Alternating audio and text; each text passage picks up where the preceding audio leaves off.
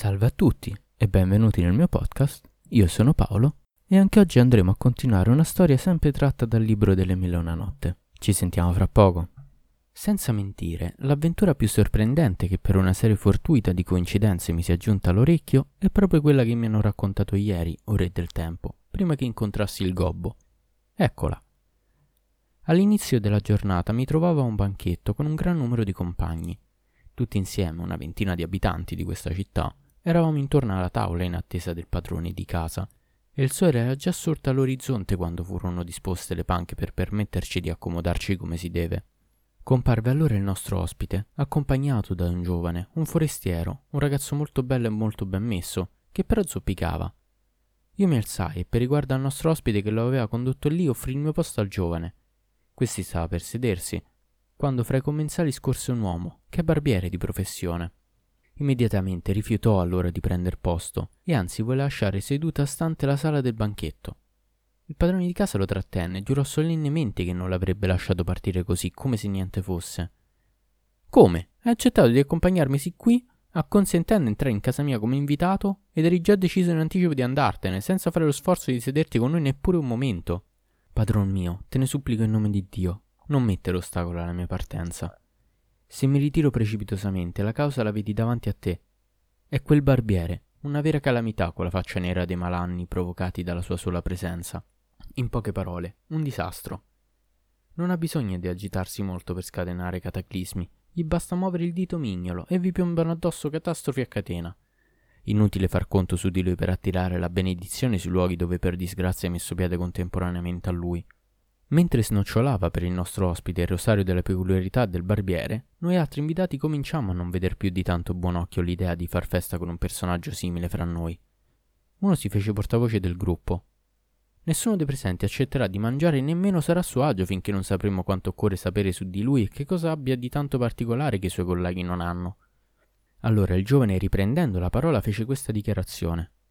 Buona gente, a Baghdad, mia città natale, mi è capitato con questo barbiere un'avventura che mi è costata la frattura della gamba e di restare zoppo per il resto dei miei giorni. Pertanto ho giurato che non mi sarei mai fermato da nessuna parte là dove stesse costui, anzi, che non avrei mai preso stanze in una città dove egli avesse fissato la sua dimora. Guardate, è per causa sua che ho lasciato Baghdad e mi sono trasferito in questo paese. E chi incontro stasera fra voi? Lui! Di punto in bianco, sarò costretto a non dormire nella vostra città e a rimettermi in cammino il più presto possibile per fuggire la sua presenza. Insistemmo col forestiero perché accettasse di sedersi, fosse pure per un momento in nostra compagnia, al tempo di raccontarci quel che gli era capitato a causa del barbiere di quel di Baghdad. Nel frattempo l'altro, livido in volto, teneva lo sguardo ostinatamente fisso al suolo. Il giovane allora fece questo racconto, Dovete sapere, amici miei, che mio padre apparteneva a una delle più nobili famiglie di Baghdad. Dio non gli aveva concesso il favore se non di un figlio solo, me. Quando fui cresciuto ed ebbi raggiunto l'età della discrezione, mio padre passò nel seno della misericordia divina e morendo mi lasciò grandi ricchezze. Io presi gusto a vestirmi con ricercatezza e distinzione e vivevo nel più piacevole dei modi. Dio però aveva messo nel mio cuore l'odio per le donne un giorno che me ne andavo per le strade di Baghdad, a un certo punto una schiera di donne mi sbarrò il cammino. Presi la fuga e mi infilai in una stradina adiacente. Era un vicolo cieco. Nell'attesa che mi si liberasse la strada per tornare a casa mi sedetti su una panca. Ero lì da un'oretta soltanto quando mi di fronte a me si aprì un'imposta munita di grata e dalla finestra si sporse una fanciulla splendente come il sole. Era la creatura più bella che i miei occhi avessero mai contemplato.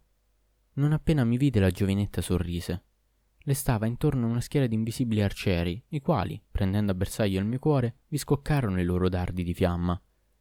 L'incendio che vi divampò istantaneamente trasformò in amore infuocato la freddezza che sino a quel momento aveva sentito per le donne.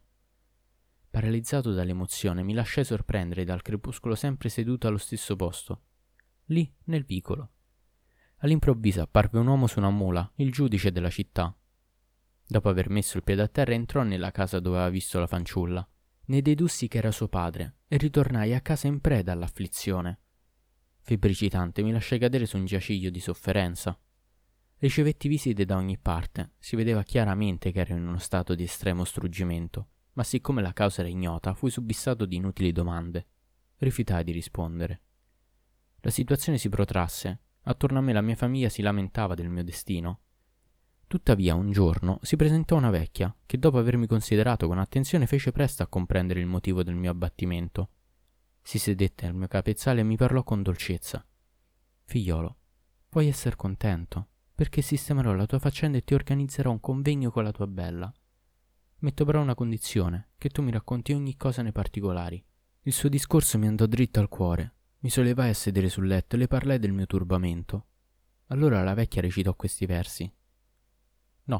No, non conosco nulla che sia bello quanto quest'uomo.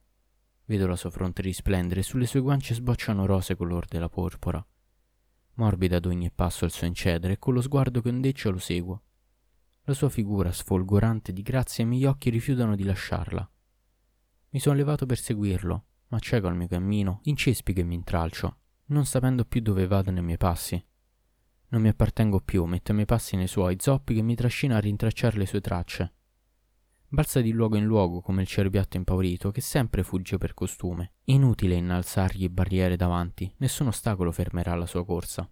Al suo cuore, a quel che sente per me, sì, la pietà è sconosciuta, così come la pietra non conosce un cuore col suo pulsare. Mi ha fatto a brani, dato pezzo per pezzo al fuoco che divorerà le mie viscere, e la mia religione l'ha bandita, destinando la mia vita alla pazzia. Da un solo lasciato ho tagliato a me stesso i fili che mi uniscono agli altri, e quanti intorno, i miei cari, mi cercano invano. Son celato. Costantemente la mia guancia preme contro la terra, umida delle mie lacrime, e le mie lacrime bagnano la terra come una pioggia che la fecondi. Ah, perché i miei giorni sono passati? Visto che la follia dell'infanzia è adesso che io la sento, è adesso che la mia stagione è inoltrata. Dimmi, o oh incertezza crudele, a che giova vivere così nel dolore e nell'afflizione e ruminare l'amara sofferenza? Mi ha lasciato e io son morto. Son morto io, sì. Forse, ma non l'ardore ben vivo ancora che ha fatto in me divampare. O fegato, dove ha sede l'anima mia, attento, che dal dolore ti struggerai, e tu, cuore, mi ti spezzerai sotto il peso delle pene che sopporti. Ogni giorno che mi sarà dato sulla terra mi ricorderò. La sua immagine resterà incisa sulla mia mente finché sarò vivo. A chi ti sei legato, mio cuore? A chi ti sei legato senza scampo? Ha un corpo d'argento incorruttibile dai fianchi che sembrano di marmo. Chi è la vittima, se non io, dell'amore che mi ha ispirato? Io sono la vittima del delitto che non ha fine e non riesco ad armarmi di pazienza. Nelle mie vene la passione ebbe origine larvata e serpeggiando mi celava le sue cause. Poi, di colpo, trionfante, abbagliante, vedi l'eccelsa nella luce del giorno. Ahimè, quando farà ritorno il passato glorioso? E quando in momenti deliziosi simili alle terre grasse dove esplode il rigoglio delle cose? Nessuno crudelmente quanto me è stato ferito a morte dai dardi della calunnia. No, nessuno al mondo, eppure la mia realtà permane intatta. È superiore alle mie forze dimenticare quanto l'ho amato. È superiore alle mie forze tentare altresì di imboccare le vie della pazienza. Come potrei dimenticare la beltà che era sua, l'agile figura che aveva, la perfezione delle membra, quanto faceva che egli fosse lui, o beltà che sei una senza pari. Beltà che ti impossessi della mente dell'uomo, l'avvolgi nelle tue reti e mai le lasciasti evasione. Mi è stato concesso di abbracciarlo. Ho potuto allora contemplare il suo volto colorarsi di una rossa aurora dai raggi in fiamme divampanti.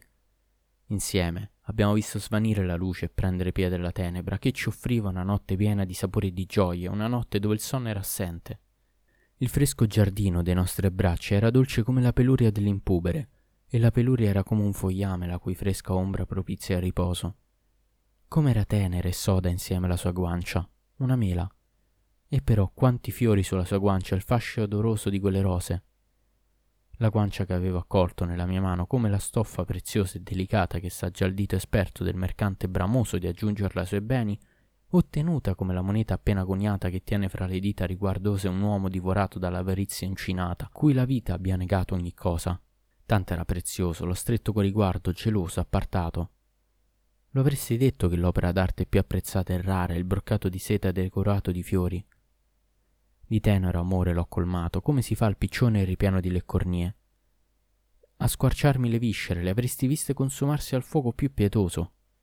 Avrei dato la vita, tutta quanta, per un istante di gioia. Fosse anche quello in cui l'amato vi si accosta per spiarvi e trovare alimento al suo biasimo. Tanto peggio anche allora sarei fedele all'amore che nutro, e se l'amato giungesse a mutare la sua indole. No, io non muterei mai al mio sentire. Lungi da me la tribù degli indifferenti, lungi chi respinge duramente l'amante. Non voglio in alcun modo assomigliare a chi muta al mutare della voglia. Non ho apposto in me stabile dimora l'affetto che ho per lui. Costante, esso non potrà che durare immutabile, come i giorni che seguono ai giorni. Quel che ho giurato manterrò, e il patto concluso sempre osserverò fedelmente, come si onora un contratto, giuro che mai verrò meno al mio impegno. Per sempre rispetterò il giuramento, anche se, respingendomi, egli mi uccide di dolore. E non andate, amici miei, a cercarmi scusanti se spergiuro. Poiché io sono diverso dagli amanti come se ne vedono dovunque, che esigono favori ma ciecamente si abbandonano al bruto desiderio. Mendicare amore e unirsi alla schiera degli amanti non vuol dire confondere per forza l'audacia con l'impudenza. E subire come io faccio il tormento di una passione che vi divora impedisce che nemmeno pensiate al tradimento e all'inganno. Quando hai avuto un favore come quello che ho avuto io, non si può continuare a tenere fra le mani una simile fortuna. È così soffusa di poesia l'amicizia che il nostro incontro partorì, che nessuno, se vuol parlarne degnamente, potrà usare parole feriali. Grazie all'amicizia mi è toccato un accampamento grasso quanto si può desiderare per le bestie, una terra quale il dà al nome della primavera. Mai più, dicevo, tornerò deserto. Ma ahimè, eccolo arido di nuovo, spazio deserto lasciato alle fiere, e c'è così poco da dire in questa solitudine che se n'è perso persino il nome. Quando gli istanti di felicità sono fuggiti come la gazzella spaurita dai passi del cacciatore, è la stagione dei rimpianti. Ma se per noi la sorte è in serbo un tempo, un luogo che ci vede insieme, e se dall'amato ottengo quanto bramo, allora ne faccio voto, mai, per il resto della vita, entrerà nel mio corpo un nutrimento. Chi getti uno sguardo su di me da che egli è partito può dire Eccone uno che ha perduto ogni sembianza umana, e del male ove getta la passione senza scampo, ahimè, l'infelice non vedrà presto lo scioglimento, se anche giungesse a cent'anni. Dopo aver recitato questi versi, la vecchia ripeté dunque la richiesta che le narrassi la mia storia. Io le riferì per filo e per segno ciò che mi era accaduto. Figliolo, mi disse quando ebbi terminato, so di chi parli. Quella fanciulla è la figlia del giudice di Baghdad. Vive rigorosamente reclusa sotto la gelosa sorveglianza dei familiari, tu l'hai visto dietro la grada dell'appartamento che occupa il piano superiore. I suoi genitori stanno al pian terreno, una vasta sala con un cortile. Lei, invece, vive sola in alto, in un bugigattolo dove qualche volta sono stata ammessa a farle visita. In questa faccenda posso pertanto darti un valido aiuto. Non puoi immaginare a che punto il mio intervento sia decisivo per l'attuazione del tuo progetto. Perciò, figliolo, rassicurati, Quei discorsi rinnovarono la mia provvista di coraggio e manifestai di nuovo la voglia di mangiare e di bere. La vecchia mi lasciò e potei aspettare il seguito degli avvenimenti. Il giorno seguente essa entrò da me scura in volto. Figliolo, mi disse, non posso dire di aver granché da riferirti su quanto è avvenuto nel colloquio fra lei e me. Ti avevo appena menzionato che hai esclamato Non una parola di più, vecchia malvagia, creatura maledetta. Continua a farmi discorsi del genere e vedrai che trattamento ti ritrovi. Ti avverto, se ritorni sull'argomento ti aspetta la morte. Questo non impedisce per Dio che io sia risoluta a riprendere tale conversazione. Dovessi affrontare tutti i mali che mi sono promessi se lo farò. A tali parole, alla malattia che già mi tormentava, se ne aggiunse una nuova, e chiese alla vecchia di venire ogni giorno a farmi visite e a consolarmi. La mia debilitazione aumentò e i miei parenti non avevano più speranza di riuscire a salvarmi, come del resto i medici praticoni. Un giorno, quando proprio non me l'aspettavo, vidi comparire la vecchia. Si sedette al mio capezzale, accostò il viso per mettermi al corrente di qualcosa che i miei parenti non dovevano sentire. Vorrei da te, mormorò, quel che si fa avere al messaggero che porta una buona nuova. Io mi sollevai a sedere e promisi. Avrei tutto, ma parla, parla in fretta. Signore, fece lei, ieri mi trovavo dalla giovincella. Avevo ottenuto di vedere il suo volto senza velo. Siccome le stavo davanti con la faccia triste, il cuore spezzato, l'occhio lacrimoso, si è preoccupata di domandarmi Che hai dunque, zia? Che ti è successo? Mi sembri oppressa dal dispiacere. Io ho pianto un po', poi ho risposto Il fatto è, signora, che venga adesso adesso da un giovinetto gravemente malato. I suoi parenti disperano di salvarlo. Io l'ho visto mancare ogni momento, poi riaversi per perdere di nuovo conoscenza. È in fin di vita e non v'è dubbio che la causa della sua perdita inevitabile sei tu. Col cuore illuminato, essa prima mi ha fatto questa domanda. Che cos'è per te questo giovinetto? E io in risposta, È mio figlio. Ti ha veduto alla finestra giorni fa mentre annaffiavi i tuoi bei fiori. Ha visto il tuo volto e le tue mani sottili, il suo cuore si è subito impigliato nell'amore di te. Ti ha amata perdutamente. Ha pianto, poi ha composto su di te i versi che ora ti reciterò. Mia diletta, per il volto su cui si mise il suggello la vita, per colui che ti ha ornata dei suoi doni, ti supplico non bandire chi ti ama di passione. Lo uccideresti. Sul suo corpo si è accanito il male e l'ha reso diafano, ma il cuore, la coppa ricolma d'amore, la coppa ricolma dell'amore per te, gli ha versato l'ebbrezza quella coppa. Tu dalla flessuosa figura cedevole bilanciere, tu che alberghi fra le labbra perle capaci di oscurare quelle della più bella acqua, spietata, gli archi delle tue ciglia con dardi crudeli che non hanno mancato il bersaglio del mio cuore, e lo hanno reso incapace di applicare il taglione. Ah, son pronta a morire per i fianchi sottili che han decretato la mia rovina. Alla sentenza l'amante abbattuto dal dolore che può sperare? E può fare appello, mia diletta, per i tuoi sguardi d'incanto, per gli sguardi che vegliano da sopra sul neo della tua guancia, io ti prego, abbi pietà di quelli che assassini. Per i riccioli arpioni delle tempie, per i riccioli prigioni della mia inclinazione, che l'hanno avvinta un gracile collo proteso su lingotti d'argento fuso. Vino che si affretta di bere, favo di miele che attira alla lungi, perle incassonate nel corallo, tesori chiusi sotto le tue labbra. Seno dal trotto morbido e sinuoso, con valli che a vicenda si tagliano e mi hanno tagliato. Crudeltà implacabile la tua, il cuore in mille, mille pezzi. Gamba a cui devo, raccolto contro di me, il branco dei miei dispiaceri. Dio aiuti col dargli la grazia delle tue consolazioni, il prigione d'amore, che t'ama senza scampo. Oh padrona, la prima volta che ti ho parlato di questo giovane, tu subito mi hai chiuso la bocca. E va bene, è acqua passata e non ci dobbiamo tornare sopra. Quel che è certo, l'ho messo al corrente del mio tentativo infruttuoso, anche se sapevo che gli avresti dato un colpo fatale. E in effetti la sua malattia si è gravata. Stavolta giace in un letto di dolore da cui non si rialzerà e lo si può già adesso ritenere spacciato. Allora lei ha gridato, pallida e impressionata nel racconto. È proprio vero che soffre di tutti questi tormenti per me? Gliel'ho assicurato e le ho chiesto disposizioni. Venga qui, mi ha detto. Venerdì prossimo, all'ora della preghiera pubblica. Scenderò ad aprirgli io stessa e lo farò salire in camera mia, al piano di sopra. Bisognerà che non faccia alcun rumore, avremo un convegno che durerà solo un'ora e dovrà tornarsene via prima che mio padre ritorni dalla preghiera solenne alla moschea. Vi assicuro, buona gente, che nell'istante medesimo in cui intesi la vecchia parlare così, tutti i miei mali cessarono. Dopo essere rimasta in silenzio per un momento seduta al mio capezzale, essa mi lasciò con questa raccomandazione. Tieniti pronto questo venerdì se Dio vuole. Presi tutto ciò che di prezioso avevo addosso e glielo donai. E poiché era scomparso ogni sintomo del male, mi alzai. Mentre mi armavo di pazienza nell'attesa del convegno stabilito, ricevetti la visita di tutti i miei parenti che vennero in folla a felicitarsi della mia rapida guarigione. Nel giorno fissato, la vecchia venne a trovarmi e mettendosi a sedere mi chiese notizie della salute. Le risposi che non avrei potuto star meglio e mi preparai a uscire. Mi vestii, mi profumai d'incenso e altre essenze aromatiche. La visitatrice mi consigliò di fare un bagno proprio per liberarmi dalle ultime tracce della consunzione. Non ho voglia di andare fino al bagno pubblico, le risposi, mi sono lavato qui con acqua fredda. In compenso vorrei proprio farmi tagliare i capelli e che si mandi a chiamare un parrucchiere. Poi rivolto al mio domestico gli diedi quest'ordine. Trovami un barbiere intelligente e poco inclina all'indiscrezione. Non ho nessuna voglia di farmi stupidire dalle sue ciarle. La vecchia si congedò, il servo si assentò per un momento, poi ritornò in compagnia di questo vecchio barbiere che mi si presentò. Appena entrato, il nostro uomo osservò, subito dopo lo scambio di saluti. Padrone, ti trovo molto magro. Dipende dal fatto che ero malato, replicai. Dio tenga lontano da te le sciagure e ti tratti con bontà.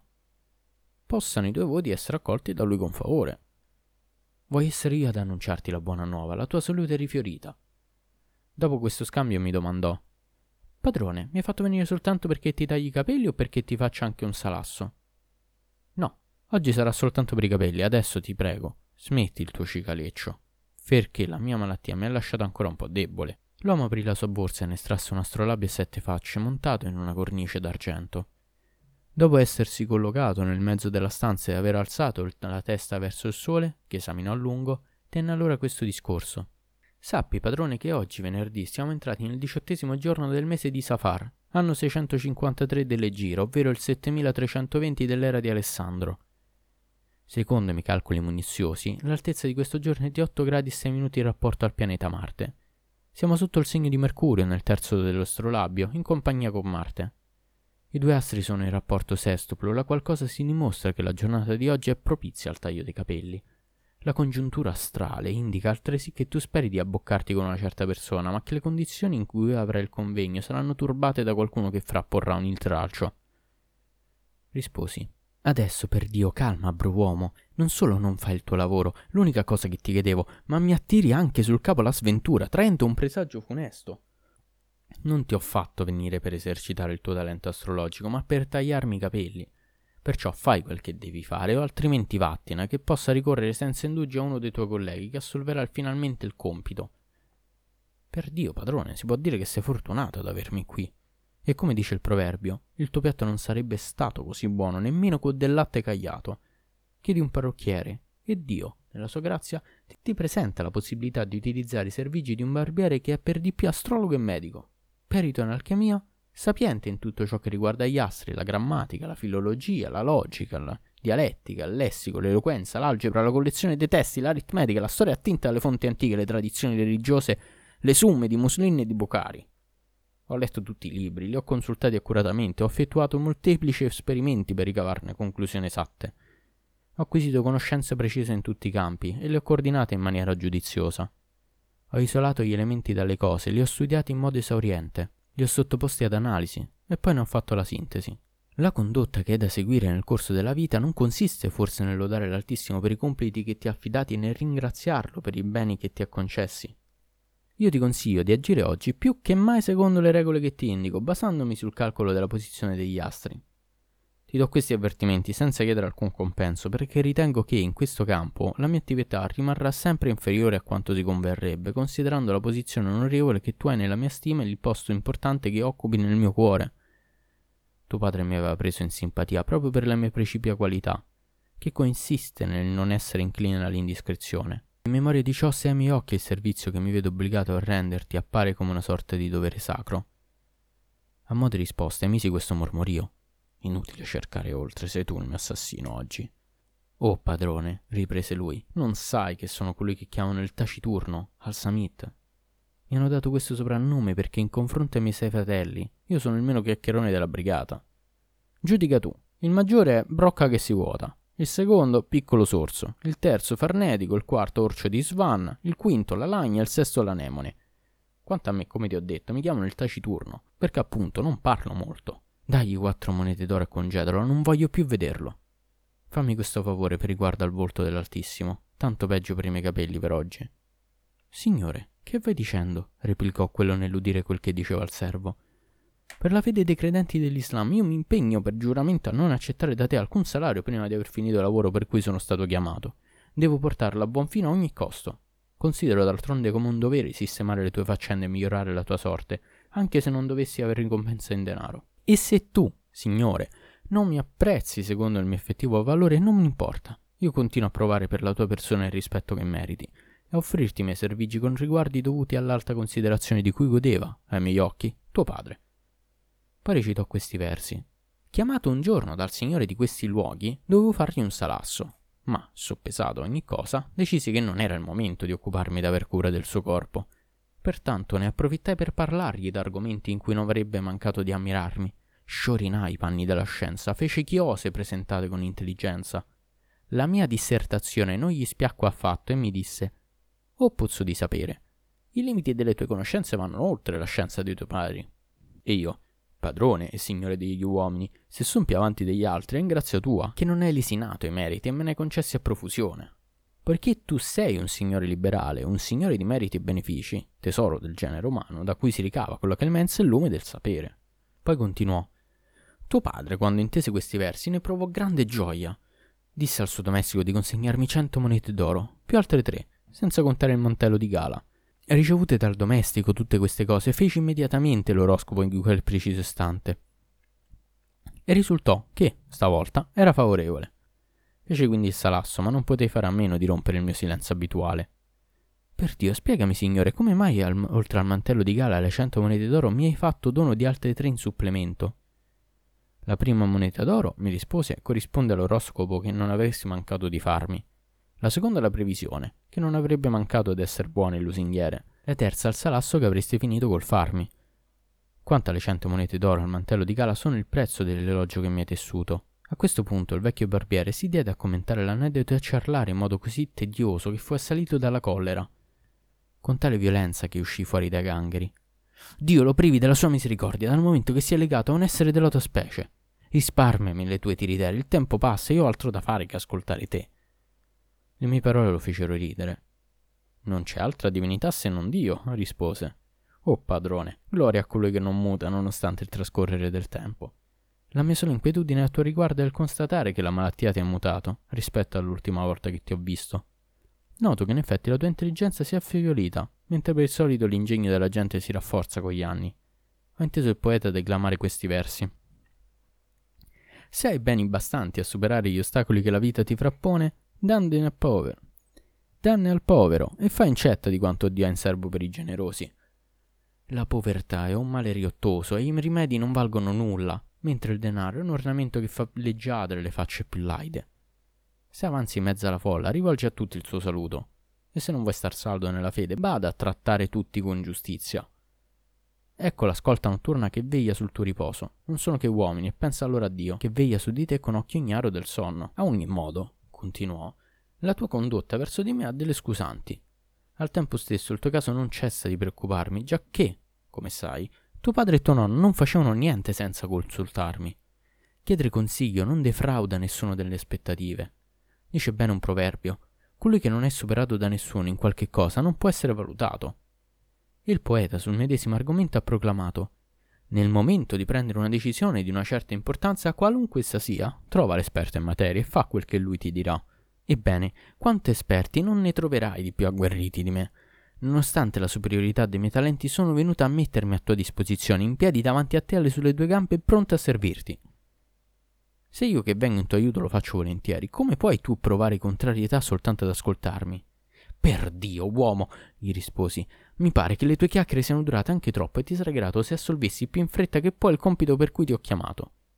Va bene, va bene, Ora so che il tedio si è impadronito dell'animo del nostro padrone e non gliene serbo affatto rancore. Comunque sia, barbiere, sappi che per me è giunta l'ora di andarmene. Aspettavo questo momento con impazienza, perciò fa il tuo dovere e lasciami per deferenza verso l'Altissimo. Giunta al limite della sopportazione, mi abbandonai a una collera violenta e mi lacerai le vesti. Quando mi vide in quello stato, egli prese il rasoio e cominciò ad affilarlo. Poi mi si fece presto, mi tagliò qualche ciocca di capelli, si interruppe e disse: Oh padrone, la precipitazione è un effetto della malizia di Satana. Non conosci questi versi? In tutto ciò che hai scelto di fare, agisci con misura, senza fretta eccessiva. Verso gli altri, sii sempre clemente, e troverai sempre clemenza in qualcuno. Così come non va alcuna mano cui non sovrasti la mano di Dio. Non vi è tiranno tanto crudele che non soggiaccia alla fine alla tirannia di un altro. Io credo, padrone, che tu non ti renda conto della posizione onorevole che occupo nella società. Sicuramente ignori il merito legato alla mia persona, il valore delle conoscenze che possiedo nel campo della teoria e della pratica insieme. Non sai quale grado abbia raggiunto la mia dignità. Per favore, replicai, occupati soltanto di quel che ti compete. Le tue ciance importune mi troncano il respiro. Padrone, ricominciò allora, ho come l'impressione che tu abbia fretta. Certo che ho fretta, fretta, fretta! urlai.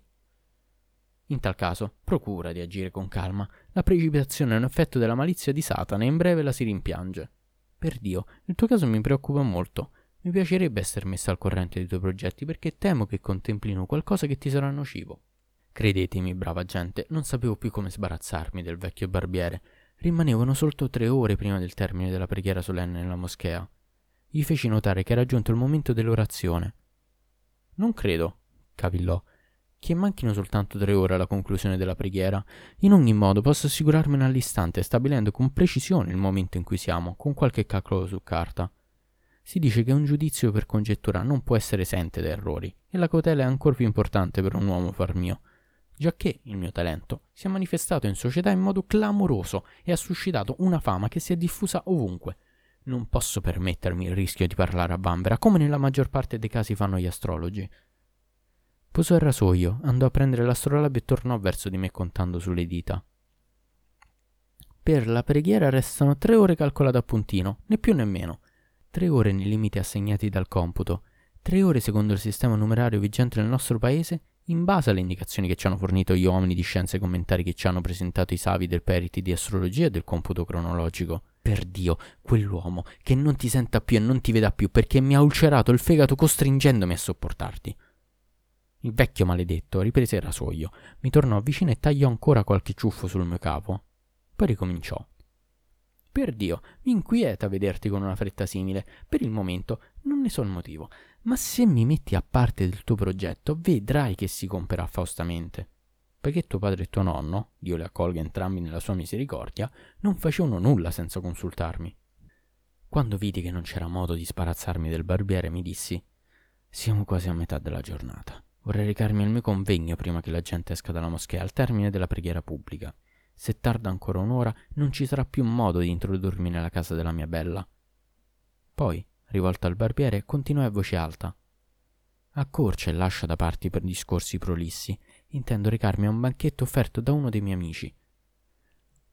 Aveva appena inteso la parola banchetto che il parrucchiere esclamò. Davvero, è una sorgente di benedizioni questo giorno che ci ha fatto incontrare. Mi hai fatto ricordare un particolare che mi era uscito di mente. È una promessa che ho fatto ieri a un gruppo di amici che oggi mi sarei occupato di una colazione leggera dove avrebbero avuto qualcosina da mettere sotto i denti. Ho dimenticato di preparare le loro alcunché, perché l'invito mi è tornato in mente adesso adesso. Povero me, mi comprerò di vergogna nei loro confronti. È questo dunque che ti preoccupa? Ma non darti pensiero, siccome sono invitato a mangiare fuori, tutte le provviste che han preparato in casa per me sono tue. I cibi soliti come le bevande a condizione però che tu porti a termine il compito per cui sei venuto, che smetta di rompermi il capo col tuo cicalare, che insomma mi acconci i capelli più in fretta che sia possibile. Dio ti concede i suoi benefici a ricompensa dei tuoi doni, esclamò quello. Ma dimmi ciò che mi lasci come provviste, descrivendomi le cose una per una, e per sapere in anticipo quel che mi tocca informare i miei invitati. Ho qui cinque pietanze diverse, dieci polli già cotti e un montone allo spiedo. Ordina che li portino qui, che possa vederli. Dissi al domestico di portare tutto in fretta nella stanza. I miei ordini furono eseguiti con estrema rapidità. Quando il barbiere si vide davanti le vettovaglie, fece questa osservazione. Padrone, il cibo solido effettivamente lo vedo, ma il bere? Ho due grandi giare piene di vino. Fale guardare. E io, rivolgendomi al servo, porta qua gli dissi. Quando le giare furono portate, che uomo eccellente sei, esclamò. Come generoso il tuo animo, come illustre la tua nascita. Ecco qui davanti a me tutto l'occorrente per mangiare e per bere. Mancano tuttavia la frutta secca e la frutta fresca di stagione. Diedi immediatamente l'ordine che gliene portassero. E in più un canestro con alo e ambra e muschio per valore di cinque monete d'oro. Non mi restava più abbastanza tempo e non potevo pazientare oltre. Prendi tutto e finisci il tuo lavoro in nome di Dio che ti sta sopra. Per Dio, protestò, non prenderò nulla prima di sapere quel che c'è in tutti i recipienti e di aver esaminato questi prodotti uno dopo l'altro. Da un domestico fece aprire il canestro davanti a lui, mise giù l'astrolabio. La maggior parte della mia chioma aspettava ancora di essere acconciata, ma il barbiere si mise seduto e cominciò a ispezionare gli aromi, l'incenso e il resto, girando e rigirando fra le dita ciascuna derrata. Non le prese, non le accettò se non dopo aver apportato all'acme il mio nervosismo, tanto che sentii l'anima strapparmisi dal corpo e il respiro spezzarsi. Poi riprese il rasoio, tornò ad occuparsi del mio capo e tagliò qualche altro capello, per subito fermarsi e declamare questi versi. Si vede crescere il figlio nelle orme del padre, è dalla stessa radice che spuntano i nuovi polloni. Continuò in questi termini. Per Dio, padrone, non so se mi convenga rivolgere il mio grazie a te personalmente oppure alla memoria di tuo padre, visto che il festino che potrò offrire ai miei amici è tutto merito tuo. Dio prolunghi il ricordo di tuo padre fra noi concedendo a te lunga vita. Per Dio, nessuno dei miei invitati è degno per qualche nobile intrapresa dell'onore che tu ci fai. E nota bene che non ho se non ospiti di tutto rispetto, quali il massaggiatore Zantut, il copritetti Testa Pelata, il mercante di fave Consolazione, il mercante di ortaggi Arcascia, il cameriere Said, il facchino Suwaid, il netturbino Hamed, l'inserviente dei bagni Compare Trippa, la guardia notturna Kasim e il mosso di stalla Karim. Fra costoro non ci sono zotici, né gente indiscreta, chiassosa e faticosa. Ciascuno è specialista di una danza che segue secondo un metodo suo proprio. Ciascuno conosce dei versi che declama in modo personale. La loro precipua qualità è che assomigliano a me, tuo schiavo e servitore. come me, non sanno che sia la ciarla inopportuna, l'indiscrezione riprovevole. L'inserviente dei bagni canta accompagnandosi col tamburello un'aria che ricorda una melopea di stregone. Sono in miseria, madre mia, riempimi l'olla. Poi vi accorda la danza. Il copritetti, invece, canta battendo sul timpano in tale esercizio supera tutti. Danza poi sull'area di Son stordito, giovincello, ha avuto la mano pesante. E non ti molla se non ti ha costretto a ridere fino al deliquio.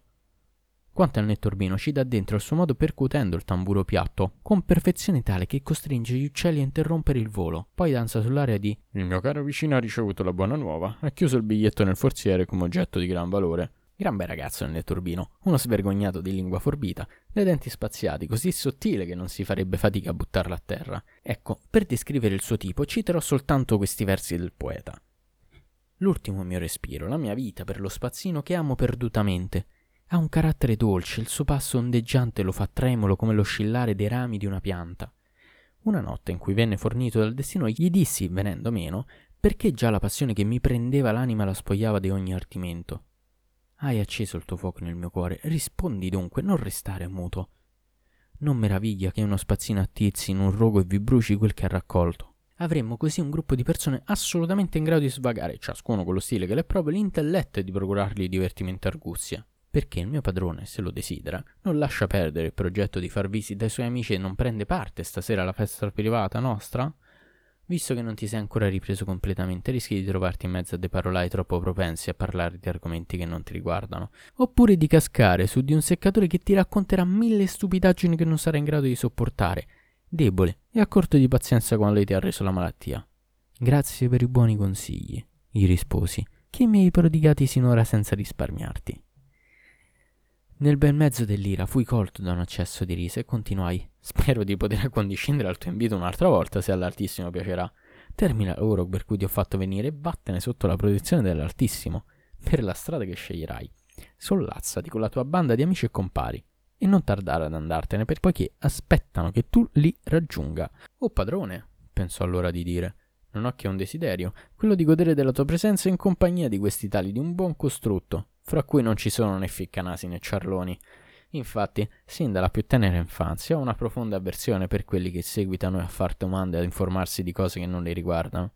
Non ho stretto rapporti se non con gente del mio tipo gente di poche parole. Basterà che tu entri nel nostro gruppo e vada una volta sola per la nostra piccola società per decidere di lasciare tutti gli altri amici tuoi fino all'ultimo. Dio ti conceda la totalità dei piaceri che ti riprometti dalla loro compagnia acconsenta a venire senza fallo da voi uno dei prossimi giorni per darmi a bel tempo a casa tua, insieme a loro. Avrei voluto che fosse questa sera stessa ed è perciò che ti ho detto esattamente come stavano le cose. Ma siccome rifiuti di venire con me a stare in loro compagnia, col tuo permesso porterò a loro le provviste tenute in serbo dalla tua generosità. Oggi tu sei obbligata a ritrovarti con i tuoi amici e sia, quanto a me, vado seduta stante a consegnare queste buone cose ai miei e a dire loro di non aspettarmi e di mangiare e bere a loro piacimento, dopodiché torno da te e ti accompagno.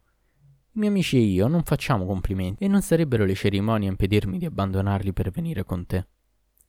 A tali parole gridai: Non v'è potere che forza che in Dio l'Altissimo, l'immenso. Ascolta, tu raggiungi i tuoi amici e ti diverti con loro e mi lasci andare da sola a raggiungere i miei, che mi aspettano. Intesi? Io non voglia, padrone, che mi separi da te e che tu vada solo al tuo appuntamento. E va bene. C'è una cosa che devi sapere. Il luogo dove mi reco è strettamente sorvegliato e tu non potrai entrarci. Padrone, il mio dito mignolo mi dice che tu oggi hai un convegno con una donna. Se davvero fossi invitato a un banchetto, mi avresti portato con te, perché sono di quelli che con la sola presenza danno lustro a un festino e leggiadriscono qualunque sede di ricevimento, o festa o circostanza. È deciso, ti farò da assistente in questa avventura e ti sarò sempre alle costole. Pensa che se ti vedessero entrare andassero ad avvertire i tuoi nemici per provocare la tua rovina. Conosci la nostra città. Non c'è nessuno che possa portarvi a buon fine questo genere di faccende, soprattutto in un giorno come questo. Il governatore di Baghdad è un uomo severo, irascibile, impetuoso. Dannato vecchio del malaugurio, è così che mi ringrazi della mia generosità. Quante volte bisogna ripeterle le cose? replicò lui. Mi chiami vecchio, ma non per questo hai più fiducia in me. Ti ho detto con franchezza ciò che pensavo del tuo progetto, ti ho rivelato il pericolo cui va incontro, ti ho chiesto il permesso di accompagnarti per difenderti io stesso a rischio della vita. A quel punto, amici, ebbi paura che tanti parenti quanto i vicini finissero col fare attenzione ai lunghi discorsi del parrucchiere. Sarebbe stata la fine del mio segreto e della mia buona reputazione. Mi imposi di non dire niente. Giunse mezzogiorno e l'ora della preghiera solenne. Dall'alto del minareto fu lanciata la prima invocazione, poi la seconda. Il barbiere aveva finito di pettinarmi. Gli dissi: Adesso va a portare a casa tu il cibo e le bevande che ti ho dato per i tuoi amici. Aspetterò qui il ritorno e partiremo assieme. Avevo trovato questa astuzia che mi permetteva di dissimulare ancora i miei veri sentimenti nei confronti di quel dannato. Tentai di giocare col d'astuzia con lui per liberarmene. Ho la netta impressione, egli osservò, che in questo istante tu voglia gabellarmi lucciole per lanterne. Stai dicendo a te stesso che, partito io, tu potresti andare solo soletto al tuo appuntamento, ma cadresti in una sventura dalla quale non riusciresti a liberarti. Per Dio, sì, per Dio, figliolo, te ne supplico, non muoverti di qui, aspetta il mio ritorno.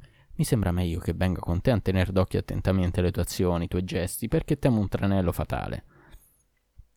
Intesi, soprattutto, non fare tardi. Prese tutte le provviste che gli avevo lasciato, piatti pronti, arrosto, aromi e tutto il resto. In effetti uscì da casa mia, ma si limitò a farli portare a casa sua, il furbo maledetto, noleggiando un uomo di fatica, mentre lui si nascondeva in una viuzza poco distante. Aveva appena alzato i tacchi che io, senza perdere un istante, mi levai. I muezzin avevano terminato allora l'invito della preghiera. Mi vestii e uscii per correre senza pigliar fiato al vicolo dove abitava la fanciulla che avevo visto dalla finestra. Il maledetto barbiere mi seguiva io non ne sapevo nulla. Vedendo la porta aperta, entrai immediatamente e trovai la vecchia che mi aspettava.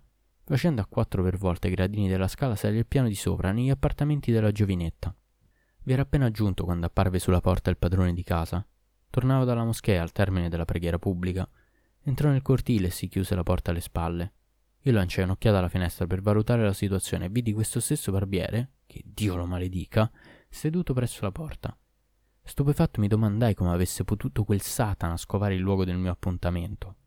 E proprio in quel momento capitò un incidente che Dio permise per provocare la mia perdita.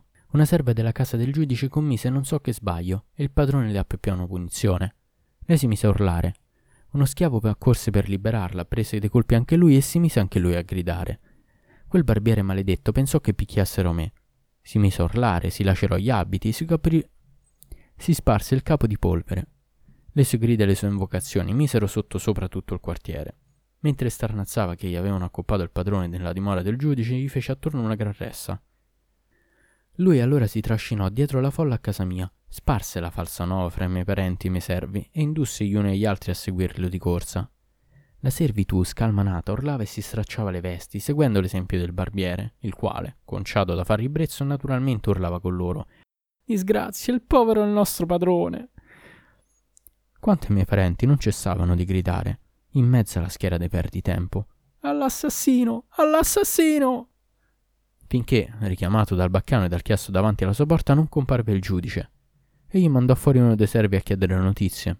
L'uomo uscì e tornò a riferirgli. Padrone, davanti a casa tua si è radunata una folla di 10.000 persone e passa, calcolando soltanto gli uomini e le donne. E tutte queste persone gridano all'assassino, indicando questa casa. Nell'udire questo rapporto, il giudice provò grande stupore e viva indignazione. Uscì lasciando spalancata la porta di casa. Quando vide la gente che si trovava lì, fu preso da sgomento e domandò: Che succede, brava gente?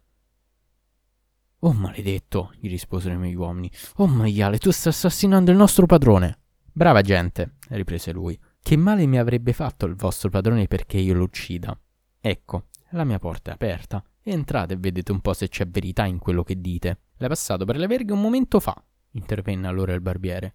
Ho udito le sue urla provenire dall'interno di questa casa.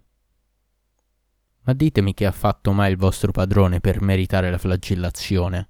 Che faccenda l'ha indotta a penetrare in casa mia senza la mia autorizzazione? Non fare l'ipocrita, rispose il barbiere. Domandi quel che si può fare in casa tua. Io so tutto. Tua figlia è innamorata di lui e lui è innamorato di lei. Tu, quando hai saputo la cosa, hai dato ai tuoi servi le ordini di frustarlo. Per Dio, non v'è che il sultano che possa decidere fra noi o altrimenti acconsenti a liberare tu stesso il giovane, a restituirlo ai suoi prima che io mi introduca di forza in casa tua per farlo uscire e umiliare la tua impudenza davanti a tutto il popolo qui presente. Il giudice mordeva il freno. Evitò di rispondere e preferì ammantarsi di decoro per tema delle reazioni della folla, che non avrebbe mancato di sparlare. Dichiarò comunque al barbiere: Se quello che dice è vero, entra in casa mia e fa uscire il tuo padrone. L'altro prese la rincorsa e ruppe in casa. Quando io lo vidi sul posto, cercai di fretta in furia di mezzo di sfuggirgli o almeno di sottrarmi ai suoi sguardi rifugiandomi in qualche nascondiglio. L'unica cosa che trovai fu un baule in un angolo. Vi entrai dentro e riabbassai il coperchio sopra di me, trattenendo il respiro. Il barbiere entrò nella camera e la scrutò per cercare di scovarmi. Frughe a destra, frughe a sinistra, si accorse ben presto che per me non vi era scampo se non nel baule dove infatti stavo. Perciò la sollevò e se lo porse in equilibrio sul capo. Quanto a me, insieme col bene dell'intelletto, persi il controllo delle mie azioni. Quando mi accorsi che mi stava portando fuori in tutta fretta e che stavo per ricadere in suo potere senza alcuna speranza di piantarlo in asso, presi l'iniziativa di aprire il coperchio del baule per lasciarmi scivolare a terra. Caddi e mi ruppe la gamba. Dalla porta spalancata vidi un nugolo di gente ammassata presso l'ingresso. Nella manica della camicia avevo nascosto un bel po' di monete d'oro in previsione di fragenti come quello.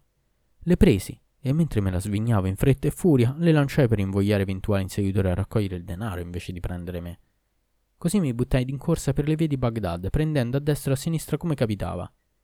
Ma il dannato barbiere mi tallonava. Non c'era ostacolo che lo fermasse. Dovunque l'avevo dietro che gridava Padrone, hanno voluto farti soffrire facendoti torto. Hanno voluto accopparti per inaridirmi in una sorgente di grazia e rubarne i miei parenti, i miei figli e i miei compagni. Sia lodato Dio che ha concesso la vittoria sui tuoi nemici strappando il padrone dalle loro mani. Poi mi raggiunse e mi domandò: Padrone, dove vuoi che andiamo adesso? Se Dio non ti avesse concesso la grazia della mia presenza al tuo fianco, non saresti sfuggito ai tuoi inseguitori. Ti avrebbero cacciato in Dio sa quali tribolazioni e nessuno sa se sarebbe riuscito a districartene. Come vorrei mettere seduta stante l'intera mia vita al tuo servizio? Per Dio, Poco non hai provocato la mia morte, e tutto perché formuli giudizi errati sulle situazioni in cui ti trovi. Pensare che volevi recarti da solo là dove ti era stato dato convegno. Ma insomma, già che sei poco intelligente, geloso e pasticcione, scusalo la tua ignoranza. Così, continuò il giovane, non bastava che dovessi subire tutte quelle disavventure per causa sua. Ero costretto anche ad ascoltare il catalogo dei miei pretesi difetti proclamato a voce alta lungo tutte le strade di Baghdad, e a far sì che tutti potessero approfittare delle critiche che mi venivano rivolte. Mancava poco che l'anima mi uscisse dal corpo. In preda a una violente collera, detestando il barbiere con tutte le mie forze, mi rifugiai in un caravanserraio della zona commerciale. Chiesi la protezione dell'uomo di guardia alla porta e lo pregai di sbarazzarmi del barbiere. Gli fu impedito l'accesso e finalmente potei liberarmi di lui. Mi sedetti allora in una bottega che dava sul cortile e presi a esaminare la situazione. Mi dicevo, se torno a casa non riuscirò più a sbarazzarmi del maledetto, che vi si metterà in pianta stabile, giorno e notte, mentre io non ce la faccio più a vedere la sua faccia, nemmeno per un minuto. Mandai immediatamente a cercare dei testimoni e redassi un testamento, col quale lasciavo la maggior parte delle mie sostanze ai membri della mia famiglia. Ne legai a un tale l'amministrazione del patrimonio, gli ordinai di vendere la mia casa e le mie terre, affidai grandi e piccoli i suoi buoni uffici. Presi con me il rimanente dei liquidi disponibile e dal caravanserraio dove mi trovavo mi misi in viaggio quel giorno stesso per venire qui a liberarmi di quello schifo di barbiere. Adesso è già un po' che vivo in questa città in mezzo a voi. Quando mi avete invitato a pranzo ho accettato con piacere di parteciparvi. Ma arrivando qui non ti trovo il mio uomo che si piazza al posto d'onore del banchetto. Lo stesso dannato barbiere a cui mi sono sottratto abbandonando la patria come posso avere piacere della vostra compagnia in presenza di costui, dopo tutto ciò che mi ha fatto, dopo la ghirlanda di sventure che ha intrecciato per me? Mi sono rotto la gamba, ho lasciato il mio paese, i miei parenti, la mia casa e sono andato in esilio per non avere mai più l'occasione di incontrarlo. Ed ecco che lo ritrovo in mezzo a voi. Dopo aver parlato così, il giovane si diresse all'uscita e se ne andò, rifiutando di sedersi in nostra compagnia. Quanto a noi, la sua storia ci aveva riempito di un immenso sbalordimento e insieme di una vivissima paura. Pertanto domandammo al barbiere: È vero tutto quello che il giovane ci ha raccontato su di te? Ti sei comportato in modo davvero odioso con lui. Dici per quale ragione? Il barbiere alzò il capo e dichiarò: Amici, il modo di agire con quell'uomo non fu dettato che dalla devozione, e per servirlo ho messo in opera la mia esperienza, la mia lucidità e il mio coraggio. Senza di me egli sarebbe sicuramente un uomo morto. È merito mio se è fuggito al pericolo che lo minacciava. Mi sembra ottima cosa che se la sia cavata con una gamba rovinata da un incidente quando poteva perdere la vita. Questo lo deve a me, ma riconosco che ho beneficato uno che non lo meritava. Per Dio, sostengo di non essere né un seccatore né un chiacchierone, contrariamente ai miei sei fratelli. Sono il settimo della brigata e nessuno di loro è più silenzioso o più discreto di me. Per fornirvene una prova perché possiate dar credito a quel che vi dico, e cioè che parlo poco e che sono alieno da ogni modo di fare importuno, al contrario dei miei fratelli, adesso vi racconto un'avventura che mi è capitata. Ecco la mia storia. E con le parole finali del barbiere concludiamo qui l'episodio e niente, ci sentiamo alla prossima.